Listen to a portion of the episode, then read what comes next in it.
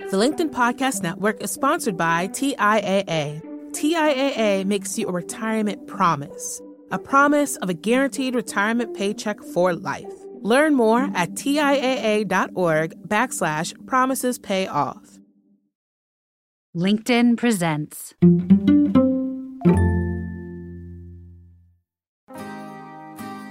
Unless we're doing the great care involved in deeply understanding ourselves and being compassionate for ourselves and treating ourselves with respect and dignity and all the generosity that we would our closest, dearest friend in the world, we simply won't be capable of extending those traits to others. Hi there. Thanks for joining me for this Friday episode of the Next Big Idea Daily. I'm your host, Michael Kovnat, and all week I've been talking with Jessi Hempel. You should check out Jessi's podcast, Hello Monday, or read some of the writing she's done for Wired, Fortune, or Time Magazine. That stuff is really insightful about technology and business. But if you want to find out what Jessi Hempel is really all about, I recommend reading her memoir, The Family Outing the attention grabbing synopsis of the book is that it's the story of a seemingly straight laced, church going family that, over the course of several years, was turned upside down as four out of five family members came out as gay, bi, or trans. But as Jessi and I have been talking about this week, her family's unconventional path offers universal lessons about authenticity, listening, truth telling, and connecting. These are great tools to have if you're trying to strengthen or repair relationships within your own family. But keeping your family from drowning in drama can be hard, even risky work. So, Jessi's final piece of advice is to put on your own life jacket first. Earlier, I mentioned a conference call in which my siblings and I call our parents to ask them to divorce. At least, that's how I remember it at first. While I'm working on the book, I stumble across an academic book I'd forgotten about. It's called Families Like Mine Children of Gay Parents Tell It Like It Is. It was published in 2004, just a couple years after the conference call. The author, Abigail Garner, interviews both me and Katya for this book. I tell her about the conference call. I'm 27 at the time, recalling something from just a few years earlier. And here's my quote, just as it's published. We called them on a conference call. We told them, We are your children and we need to make a few things clear. We can't take on your burdens. We need to know you are okay. We think you should divorce and we know it will be on your time. We don't want to know the axis of your crisis. We just need to know you're okay. We want to know you have good therapists, but we really can't deal. The small piece of my personal history preserved is a gift. When people we love go through hard times, like my parents, we often want to make things better for them. We usually can't. This is even more true when those people are our parents, our children, our siblings. Often the only thing we can do is love them enough to maintain our own boundaries so that when they emerge, we aren't so angry at them and broken by them that we cannot be in relationship with them. In this passage, I can see what I didn't remember that our call was not, in fact, to tell our parents to divorce. It was to tell them how to treat us, where we belong in their lives, what roles we are willing to play. It doesn't matter now that they cannot remember it. It doesn't even matter that we cannot. At that vulnerable moment in our family's history, my sister, my brother, and I took care of ourselves instinctively. This is a way that we took care of them.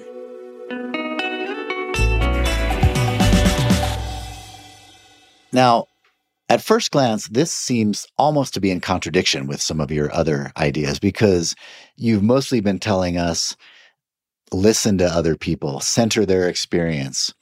Um, and this is a moment where you're saying, yeah, but look after yourself. You know, you're you you, you can't just all be about empathy and centering other people all the time. Uh, that there's something really important about protecting your own boundaries, protecting some, you know, having some integrity around your own needs.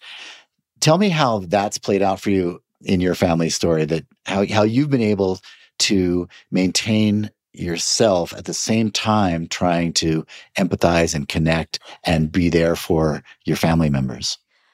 I think more about what it means to put on your own life jacket first as if you want to do the work of being close to others, you have to remember that your first best friend is yourself. And yes, that sounds a bit cheesy, but stop and think about it.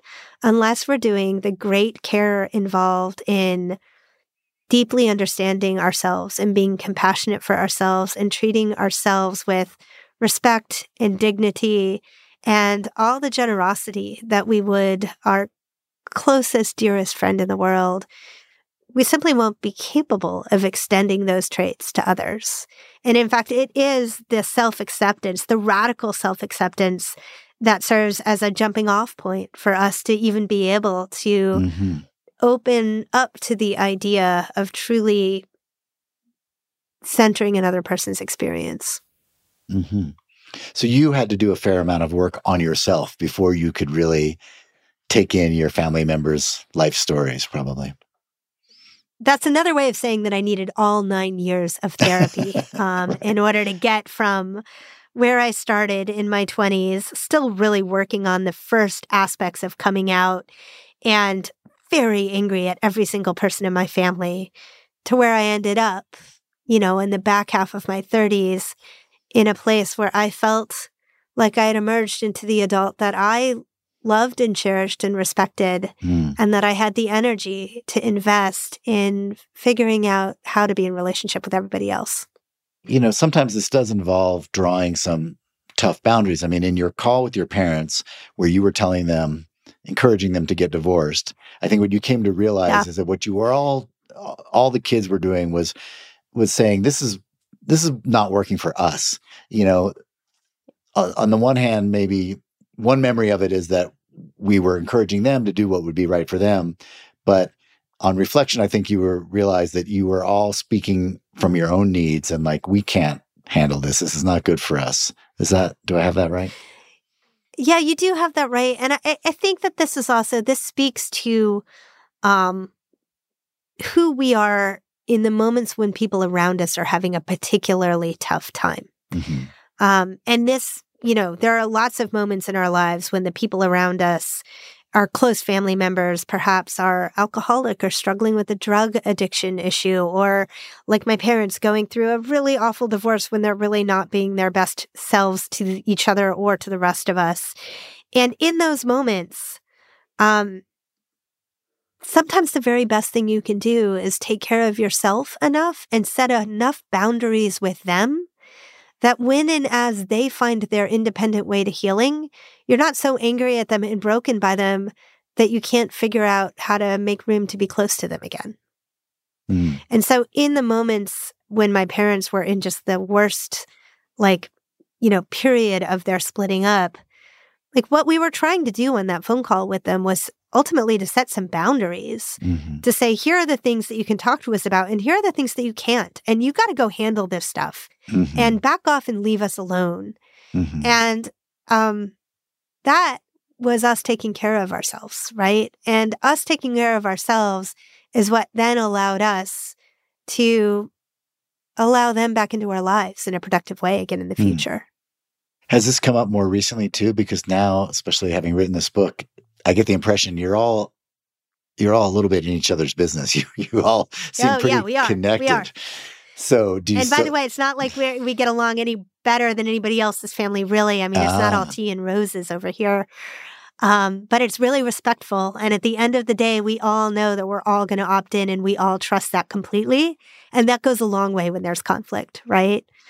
Um, but yeah, the boundaries thing is huge. And boundaries have taken us a lifetime to get right. And they're still you know, still shifting. It's another thing I, I sometimes think about again with child rearing that um, you know this this idea of setting your own boundaries so that it's like when you're when you're disciplining a kid for example there's a difference between saying like you shouldn't do that you're bad that's wrong and saying like this isn't I can't handle this. This is this is not working for me. In my I, I have a need for quiet right now, or I have you know in my house I want us to treat each other with respect or something. You're just trying to like bring it back to like, you know, you, you've got your own life going on. I'm not denying you're having the experience you're having right now, but I have to speak my reality, which is like, this is not a good situation for me. Well, and think about what that does in terms of a, a sort of a relationship, any relationship, a relationship with somebody at work, in our family. It basically takes all the blame off, right? It Yeah. depersonalizes it. And when you take responsibility for what you need in the world and you lay down the framework to live in that need, um, then it's up to somebody else what they're going to do about that and how they're going to react to it. And that ultimately is, it sets you up for a much more productive relationship with them. And ultimately, it allows somebody else to know what to expect from you, which allows somebody else to, to opt in better, I think. Jessi, is there anything you think that I should touch on before we wrap up? No, I just, Michael, I'm really impressed by you as an interviewer. You're a very elegant interviewer. And I realize that this book is shoving a square peg in a round hole, except it's more like Mm. an octagonal peg in which the sides aren't even. And I just really appreciate it. You did the the heavy lifting for us to figure out how to make it useful for our listeners, which I hope it is. Well, thank you. And I hope our listeners read this book because it's a great read. You have a great voice as a writer, and your family is just really damn interesting. Thank you. I hope you've enjoyed this glimpse inside the family outing. We've only scratched the surface, so do yourself a favor and pick up a copy wherever you buy books. And please share this podcast with others you think might get something out of it. Your family members, maybe? I'll be back next week to talk with Jonah Berger. He's a Wharton professor and best-selling author who's written a new book called Magic Words. It's based on language research that shows that the specific words you use, whether you're talking to yourself or someone else, have far more impact than you might think. I'm Michael Kovnat, your host, writer, and producer. Caleb Bissinger and Rufus Griscom serve as executive producers. Our mixing and sound design this week was done by Cocoon Audio. The Next Big Idea Daily is a proud member of the LinkedIn Podcast Network.